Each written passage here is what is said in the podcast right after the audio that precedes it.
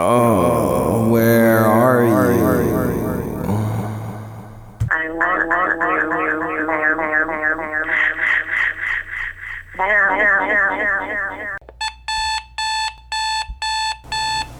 No. Oh shit. What a dream. Oh.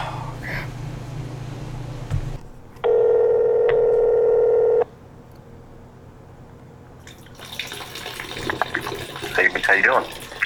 Uh, I just woke up. Just gonna try to get to the airport here in a sec. Are you pissing? Yeah. You crazy fucker. Man, you better get your ass to the airport, man. You don't have that much time. I got a cab coming here in a couple minutes. Um, I'll call you when I get to Los Angeles. All right, man. Safe travels. Talk to you in a bit. Peace. All electronic equipment must now be switched off. Mobile phones with flight mode capability must be switched to flight mode now before turning.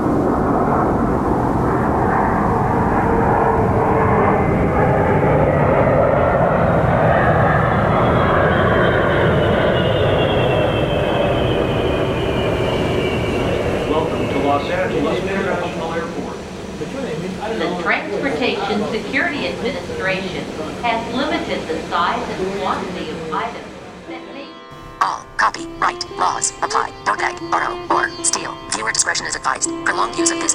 impudence. All characters and stories are fictitious and based on bullshit. More than likely, the show is hosted by robots, misinforming the masses. Proceed with caution. Please wear your seatbelt. This could be a bumpy ride. Keep arms and legs inside ride at all times. Enjoy your day here at prime time.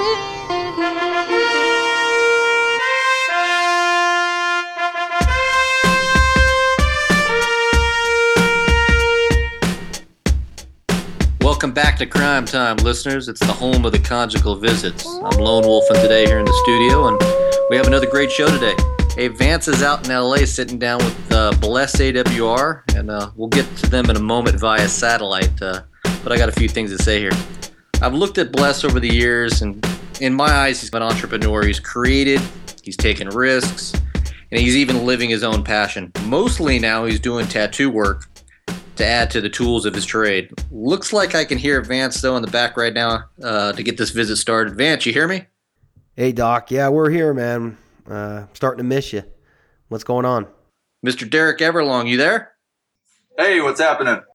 You guys ready to get this thing rolling? Yeah, for sure. Now's good. It's time as ever. You know, Doc, before we start this interview, I wanted to say a few things. Um, obviously, being a student of the game and knowing a lot about Bless and his artwork. You know, in the 90s, it seems like to establish yourself, you had to bomb your city, you had to hit freights, and you had to do um, illegal pieces. And of all the photos and, you know, pieces I've seen with my own eyes, they all fit in that category. And I believe that Bless had a pretty major, you know, impact on the graf game as a whole.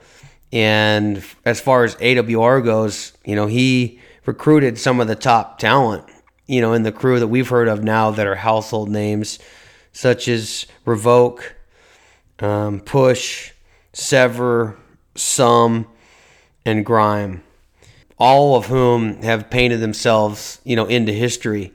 And so it is cool to see and speak with someone that has had that kind of impact, you know, on the graf game and it's still, you know, rippling historically and into the future as we speak. And as he branched out and got into tattooing, uh, Grime and he um, established Artwork Rebels Tattoo in 2002 and then reestablished um, a Portland shop in 2009. I think that says a lot about what Bless has done and potentially where he's going to continue to go in the future. So I'd like to thank him for his contribution to the game. And I think it's had a major impact.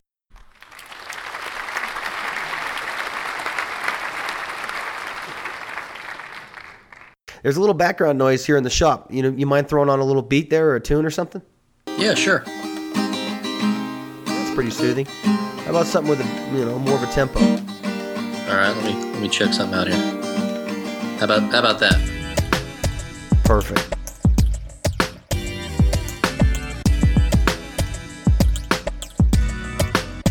Uh, AWR, clearly one of the most notorious crews of all time. You mind telling us about the history, maybe some of the founding members, the process to join, and really how it kind of exploded in the 90s? What really happened there? You know, the AWR started in 88, and Eklips was and is basically the founding father of it. Some of the guys I barely even knew back then. Haven't seen obviously in years, but some of the originals were, besides Eklips, Alert, Reed, uh, Liar, Path, Ox Rocks, Copes, Laps, Sight, and Cyst. Probably Reek, who became Self. He was he was probably on the originals. Those were probably some of the original guys. I think, as far as I know, I think in the very beginning everyone went to Culver High. AWR actually, I think, also started as ARR, All Rights Reserved, and then it changed into AWR, and then Artwork Rebels became like the main the main thing for it. Um, so that was that was about when it started, and that was the beginning the beginning people of it. What year did you get involved? I didn't get into AWR until I think it was the end of 91, 92. I can't remember how it exactly spread from the Valley. Me, Hayes, Fable, Crisis, we were all the Valley guys. And originally, Summit and his brother Tyke were. Summit was in pretty early on with Mystic. They were in TCF and they got in really early 89 maybe and it sort of um, was a little bit of like the valley connection into the west side. Uh, so that's how kind of the, all of us got in. Uh, i can't remember what order it got in as far as the valley guys. After summit crush was in pretty early on also i believe. You know some some crews there's always a couple buddy crews that go with it. So like tcf was always, you know, a handful of the guys from TCF were in AWR. Uh, so I think first it was probably Summit, Crush, Mystic, and then came like Hayes, Fable, Crisis, me, probably like Keen and Saber and some of those guys with like sort of next Fate.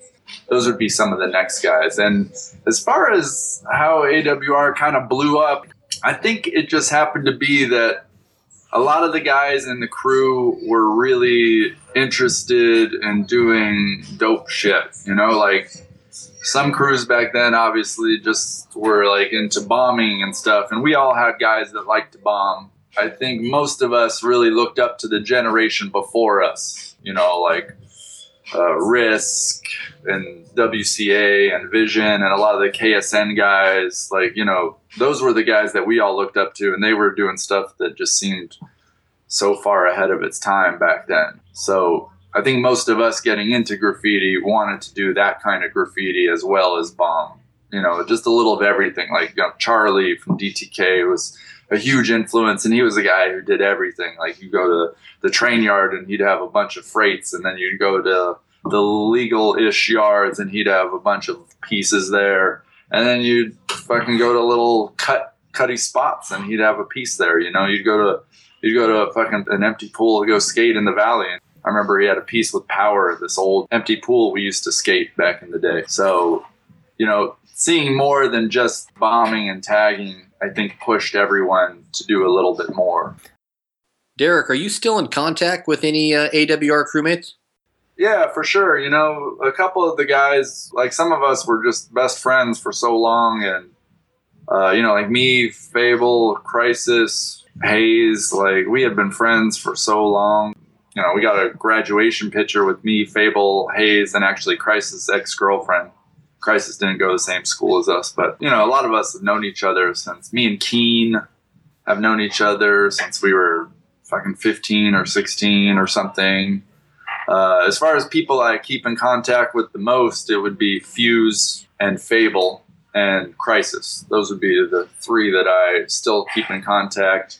Me and Fuse probably paint together the most still. We just kind of do good together. You know, my first exposure to you and your art was in an old VHS tape. It was called Aerosol Warriors, and it was just kind of a highlight of the Bay Area graf. There was track spots and uh, a lot of dream pieces, ton of your work, a ton of uh, AWR. Obviously, with that video and other uh, graf videos and uh, can control and magazines, those really were the main you know media outlets for graf. Did those magazines and videos contribute to you wanting to paint more? I mean, h- how did you feel about magazines and and videos when you were painting? Going back almost 30 years now, but as far as I can remember, when we started, there was two magazines. There was IGT and there was Ghetto Art, which became Can Control, more or less. And as far as I knew back then, before Hex's shop on Melrose, there was one place to get it, and that was the little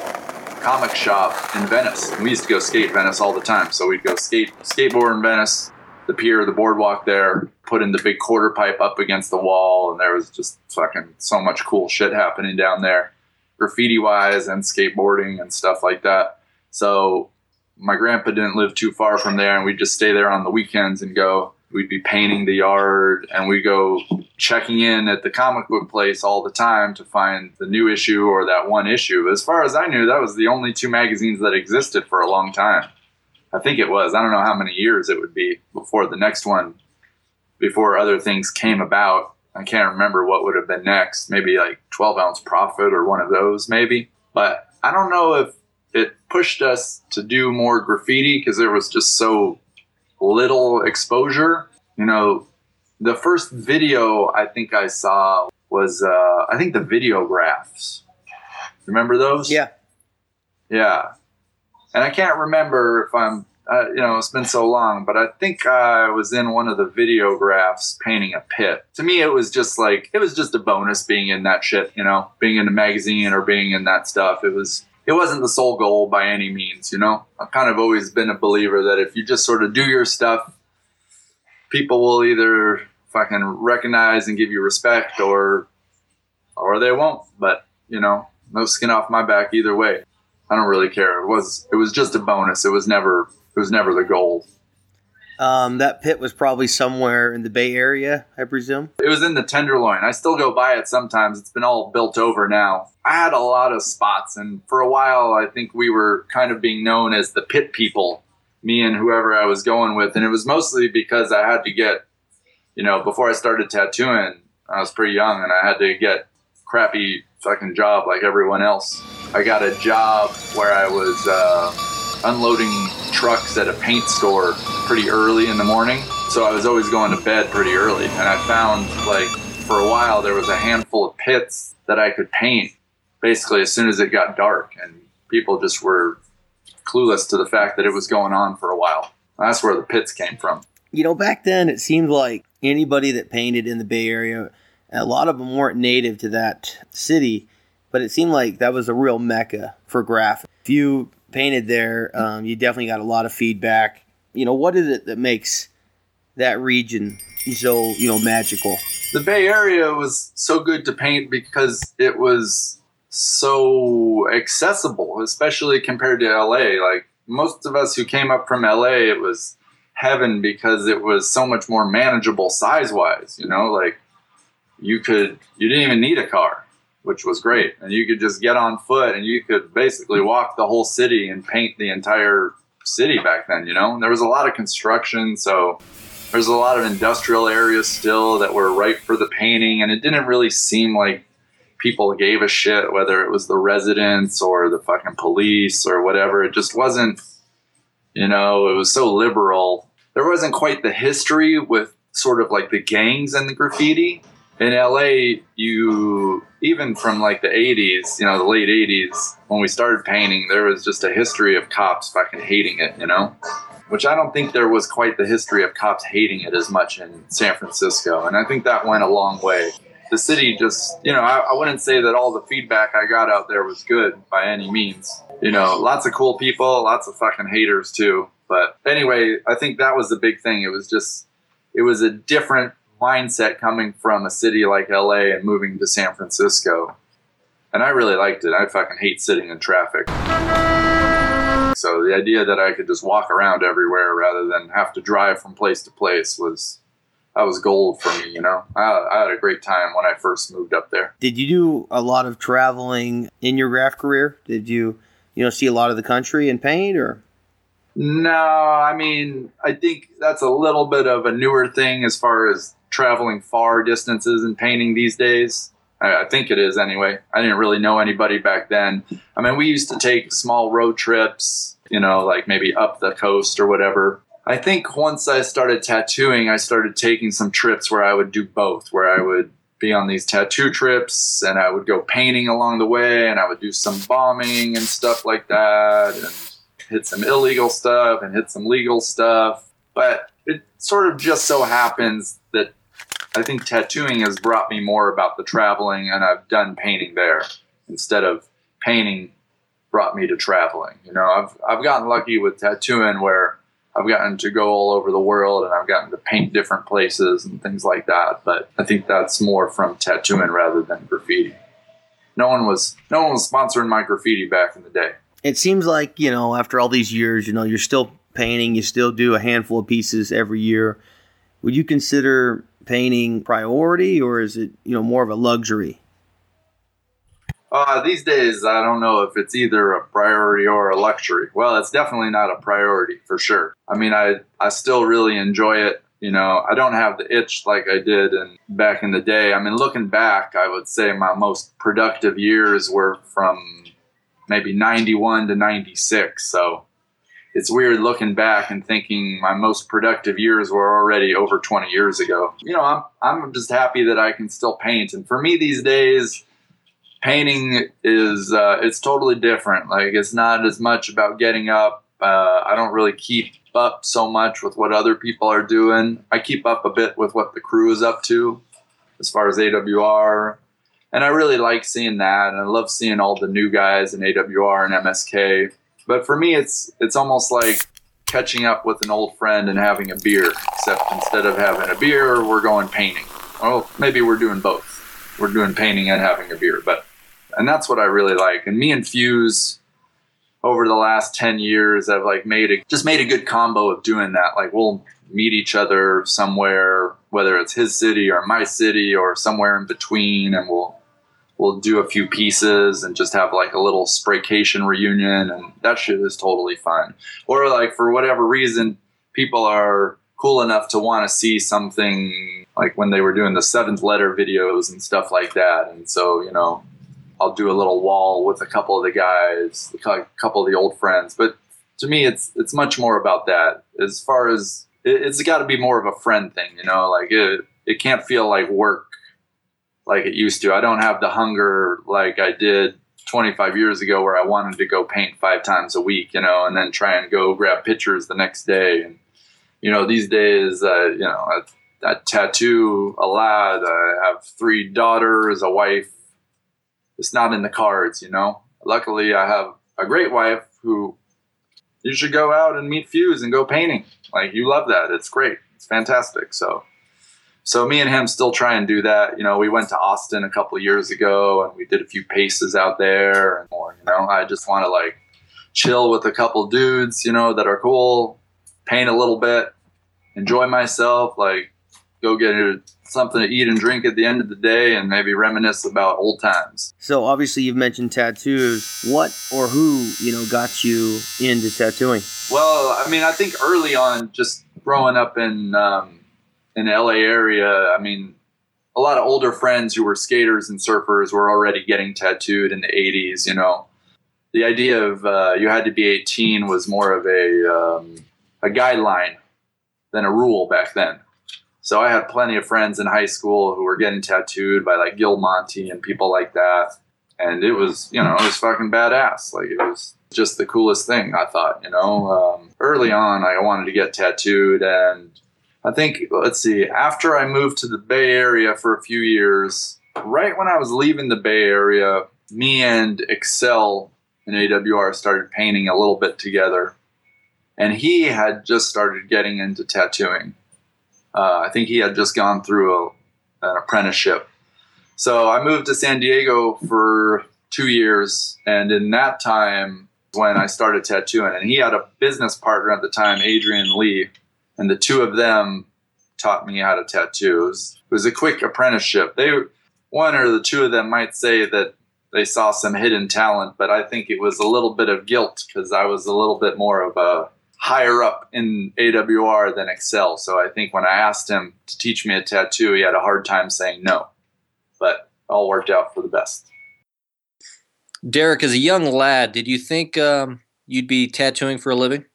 I, I had a real passion for tattooing right from the start. Even, you know, before I started tattooing, as soon as I turned 18, I was getting tattooed and I had some cool people steer me in the right direction. Uh, Vision from WCA, and he got an AWR later. Uh, he was one of the guys who early on was kind of like, hey, don't get tattooed here. Go up to the Bay Area because the Bay Area at the time was a mecca for tattooing. I mean, it was like the hot spot on the planet, you know. Um, and so he sent me to a few people up in San Francisco to really get my not even when I was tattooing, but when I just wanted to get tattooed, and it just like left this amazing impression on me. And I think from then on, I was just you know enamored with tattooing in every way. So I've I've managed to stay pretty passionate about it for over 20 years now, you know, or over 20 years of giving tattoos and shit, almost 25 of getting.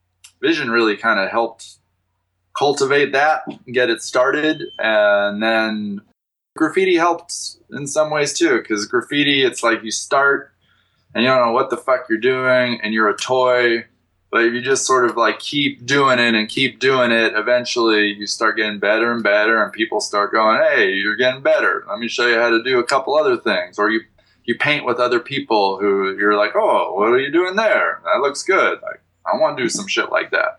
And it's the same thing with tattooing. So with tattooing, you start and you're a fucking toy all over again. Except now, because I already was a toy with graffiti and got out of that, you know, you know, like, okay, I can do this. I, I'm a toy in tattooing, but it's not going to last forever. Like, I'll just keep my nose to the grindstone and I'll fucking get through this. Yeah, I mean, that's kind of what happened, you know, just there's no there's no uh, magic wizard sauce that you can guzzle down at the end of each night. You just you just got to keep on doing it. So basically, you're saying that your ambition, both in graf and tattooing, is what's given you success in both fields. Yeah, I think so. I mean, I I drew a lot as a kid, and I was, you know, looking back now, I came from an artistic family, and I, you know, looking at it as a dad now, it's easy to see like my parents definitely um, uh, pushed art. You know, it was around the house a lot, and they definitely didn't push graffiti, but they pushed the art a lot. So I, you know, there was some art in the background, but you know, I, I never went to art school or college or any of that shit. I'm what they call self-taught. I'm a, I'm a student of the world.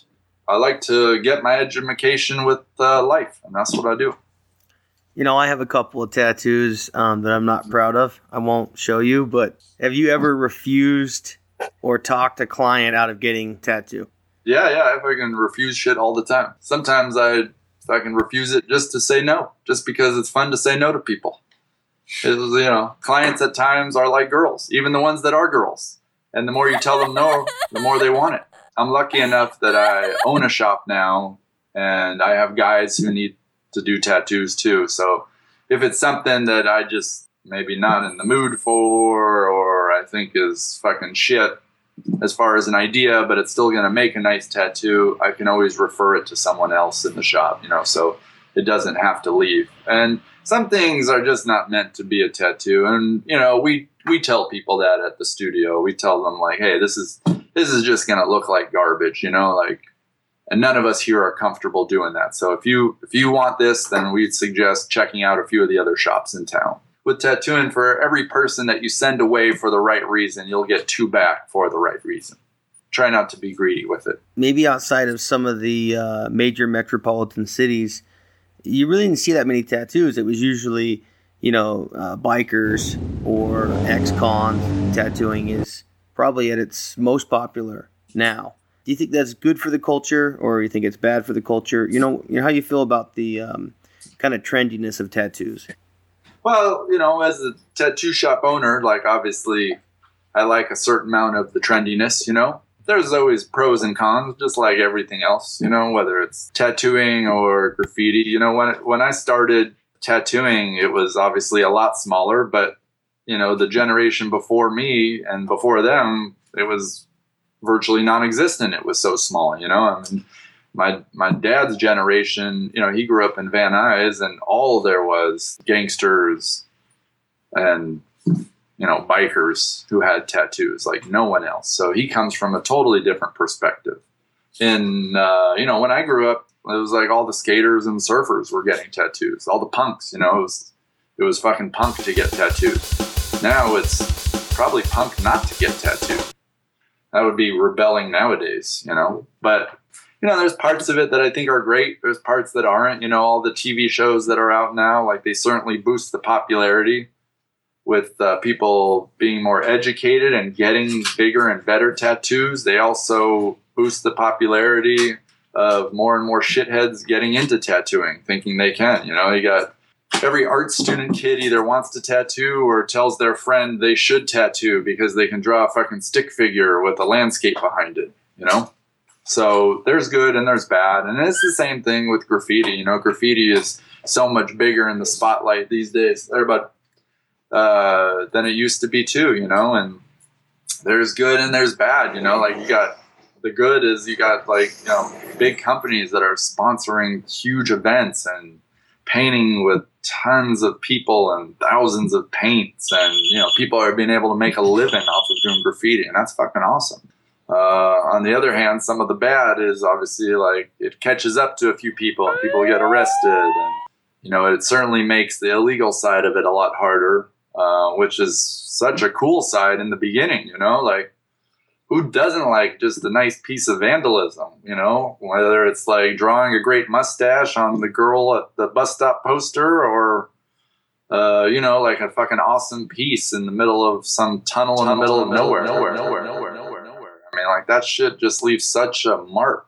I can remember driving down the 101 30 years ago and seeing like when they first started doing uh, the back of the freeway signs, the heavens, you know, like I can remember that like I'm seeing it right now. Like I can remember like Sir with his like giant clover green fill-ins. I mean, that's 30 years ago, and that has just left such a mark in my brain. You know, like I can't remember what I fucking ate for breakfast, but I can remember that 30 years ago. So the con with both of those things, whether it's graffiti or tattooing, the big con is the mystery is taken out because it's so accessible by every single person on the planet, whether it's fucking social media or or uh, fucking YouTube or whatever, you know, and or or some fucking show on it for that matter. I don't know if there's a show on graffiti yet, but I'm sure it'll be just a matter of time. But that's the only bummer for me is the mystery is gone with both of those things. You know, in the tattooing culture, there's um, a form of you know apprenticing. Do you think that Graf should have that as well, or do you think there is kind of you know an apprenticing stage? No, I don't think so. I think well, I think with some people there might be, and some crews maybe there's a little bit more of it, and real fucking informal where just you know like the older guys in the crew kind of giving you a few pointers here and there, which you know that goes a fucking long way because back in the day people didn't tell you shit whether it was graffiti or tattooing. You know, no one wanted to tell you anything. Um, but I don't know about that there should be an apprenticeship because, you know, you don't need a fucking, not everyone needs to become, you know, Picasso or Rembrandt, you know, like sometimes it's just, you know, I, I love seeing that. I can remember some of my fucking early, early shit. I went into, uh, you know, some of the riverbanks in the valley, mostly scrounged a bunch of spray paint from the garage from my dad. I had God knows what with like colors and tips, and I didn't know what the fuck I was doing. You know, I was probably 13 or 14. I knew I wanted to try some graffiti. And I went down the tunnels with a friend who was just a skater friend of mine. He didn't do anything. And I'm trying to do my piece, and it looks fucking awful because I don't know what the fuck I'm doing. And I go over and I look at what he's doing, and you know i gave him the scraps that i had like some fucking pink and avocado and brown and he's drawing a big hairy vagina with the fucking spray paint. Just a giant eight foot vagina as far as he could reach from his toes to as far as his arm can reach. And I think, oh my God, that is fucking graffiti. That is amazing. 30 years ago. So this is complete with fucking a big fucking patch of bush too, because that's what you saw back then. Not even just some fucking lips, but I mean, you fucking went for it with some pubes and everything. And you can't argue with that. Like, that is fucking, that is graffiti at its best. Do you still talk to that guy, or since high school. I mean, that was probably as far as his graffiti career got, but it left a mark somewhere up there. Hey Doc, um, we only got a few minutes left. Uh, have we got any calls stacked up over there? Yeah, I got six or eight uh, lined up here that are all lit up. Well, let's just grab a call or two real quick. That'll work. I got a line two right here, and then I'm gonna take LVD from Leucadia, California. What do you got for me? Uh, hey, Brian, I got through. Right, I got through. Hey, hey uh, uh, long time uh, listener, first time caller. Uh, a little hard to hear you guys. I got the damn meat wagon out here again. Uh, scraping another poor son of a bitch off the train tracks. Jesus Christ, like a fucking supermarket out here. It's like hamburgers on sale. You know what I mean? Oh. How are you, Bless? Hey, what's happening, bro? How you doing? sidetracked here, man. Hairy pieces of meat all over the tracks are fucked up. Hey, I, I love what you do. I love what you've done. I'm just curious to know though, how'd you get your name? Uh, my first name when I started writing graffiti was Sink. I found out after a while, after too soon, that there was already a Sink in TCF. I don't think he's kept with writing.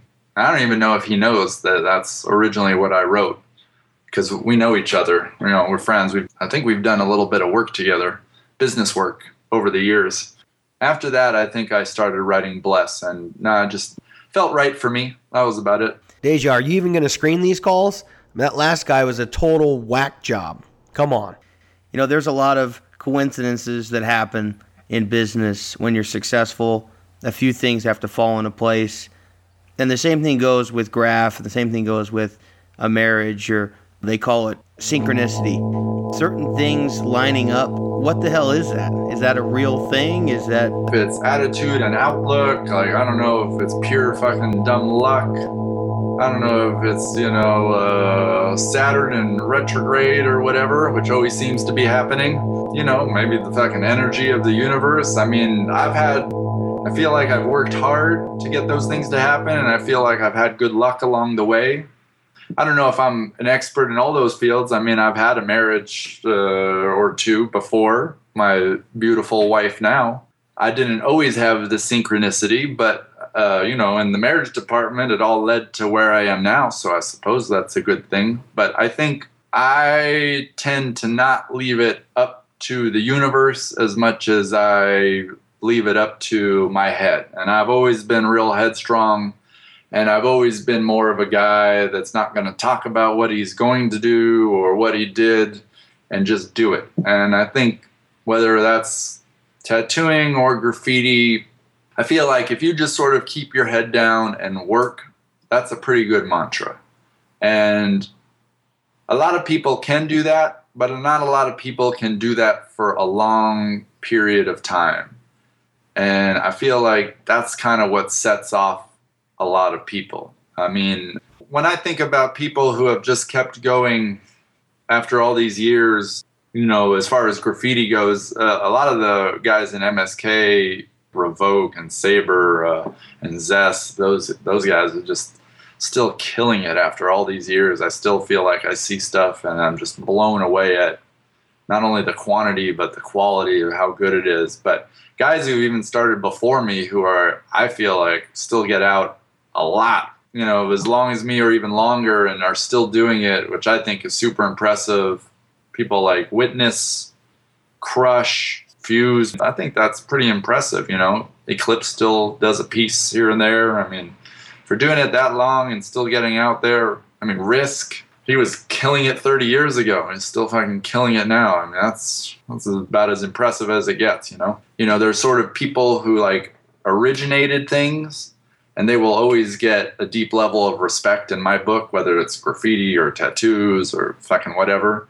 And then there's like the people who came afterwards and they like they had more building blocks to go on, so it got a little easier for them. But the ones who really left a mark are the ones who just kept doing it and doing it. Whether it was like with tattooing, I can speak to more just because obviously I do a lot more of it the last 20 years. But it's my job, but I also love it and I try and put everything into it. And I see it and I saw graffiti the same. I see it as I see it as you get what you put into it, you know, and sort of like tattoo karma or the graffiti karma will kind of take care of you, you know, one way or the other, whether that's bad or good. And I feel like I didn't really wrong too many people along the way on either side, and I tried to put a lot of good into it. Uh, I tried to keep my head down and just fucking do my shit and not worry about other people, you know? And I feel like that does a lot more than synchronicity. I think the other good thing is that I came about at a good time, both tattooing and graffiti. You know, um, the late 80s and early 90s. Well, I didn't start tattooing until about 95, 96. Uh, and graffiti was more like really started scratching around with graffiti around 88. It was a good time because there was, you know, like I said, there when I first started, there was two magazines, and then you know that's nothing. So, um, you know, thank God I was too much of a toy to get my fucking toy shit in one of those magazines. And by the time I figured out how to do graffiti, you know, more magazines just started to come onto the scene. And so if you're just coming onto the scene, I was up a decent amount. And so I think there, you know, sort of just was a bit of, you know, the right place at the right time for that. And tattooing was not too different either, you know, like tattooing early on, there was just a few magazines. There wasn't much exposure. This is all pre internet, obviously. And, you know, by the time I started learning how to do good tattoos, like more magazines were coming into it. You know, I was starting to travel around a lot. And I was getting a little more known with tattooing because I was getting decent at tattooing. Same kind of idea at the right place at the right time, you know? So uh, I think it's everything. It's the hard work and it's a little bit of it's a little bit of that. Looks like we got time for maybe one more call. You know, what do we got, Doc? Uh, line six right here. I'll go to. We got Pacer from the Midwest. Uh, go ahead, Pacer. Hey, what's up, Vance? What's up, Doc? Man, I've been listening to the show on the road right now to go paint, actually, uh, a couple hours away, so this is great. Uh, it's great stuff to listen to, man. Definitely keeps me laughing, and uh, and they're great stories for sure. Hey, thanks a lot, man. You know, sure appreciate the support. Blessed. Uh, longtime fan of your work, man. Been following it for several years, and always a huge inspiration. Well, I appreciate the bad taste. Keep it up. Give me one second, man. Let me throw in a big old Choctaw real quick. Hold on. Yo, bless. This is awful one. Sorry, I just put a dip in. This is my guy. I got a question for you. Um, what is the happiest moment of your life that brings you joy, brings a smile to your face? That's all I need to know. Yo, we could probably take this question off air. P Rock one. God damn it, Deja. Screen the calls. You can't be letting all these drunks get in here. Can we get a sober call for once? Well, let's see here. That's tough. It's like I, at this point, I don't think I could pinpoint one time. You know, there's there's certain times with my daughters that I think, oh, this is the happiest ever, and there's certain times with my wife now that I think, oh, this is just the best fucking time ever. There's also times when I think uh, I was really young, like sixth grade, fifth, sixth grade, when shit, it was just every day was an adventure. You know, cruising the neighborhood, skateboarding, and getting into trouble, like. that was some of the happiest times ever too you know so that's that's tough i mean i've had great times with graffiti and i've had great times with tattooing and people along the way that i've met and the people in the crew you know like i've had I've, i don't know if i can narrow it down i am i am pretty happy now although it's a different kind of happy because i have kids and they do make me happy and then they do drive me fucking crazy too so it's just a different kind of happy, I guess. Um, but I am pretty happy with the way life turned out. And hopefully it's not over, because I got plenty more I want to do with it. Sounds like you've had a great life, a career, and. Oh, appreciate it. It was fun. I hope, hopefully you got at least a few sentences out of it after all that. it's like I was saying, I definitely don't do as much graffiti as I used to. If we did this interview 20 years ago, I'd probably be a little bit more in the know. But first off, I gotta, I have to say, uh, I love you to, to my wife, Erin, and my daughters, Lula, Addie, and Jade. I gotta say, big shout outs to everyone in AWR. I think one of the things that has been so cool about AWR, it has been such a good crew. And instead of sort of guys falling off and us getting new blood over the years, we've kind of left it. I wouldn't say it's totally closed off. It's been mostly done since around early 2000. You know, like just a few people here or there have gotten in. And I think that's what's cool. So the people who have gotten in are super special and the fact that it is still so small makes it tight and just you know such a good group of, of guys artistically and you know as people and stuff. So uh, definitely big shout outs to them and also all my guys up at uh, artwork rebels in portland oregon doing a great job with all the tattooing. So big shout outs to that. That concludes our visit. Thanks, uh, Derek, for uh, letting Vance sleep on the couch in the shop there. Uh, Vance, get home safe. The track you're listening to in the background is called Last Train, produced by Revised D. And until next time, prime time, we out. Peace.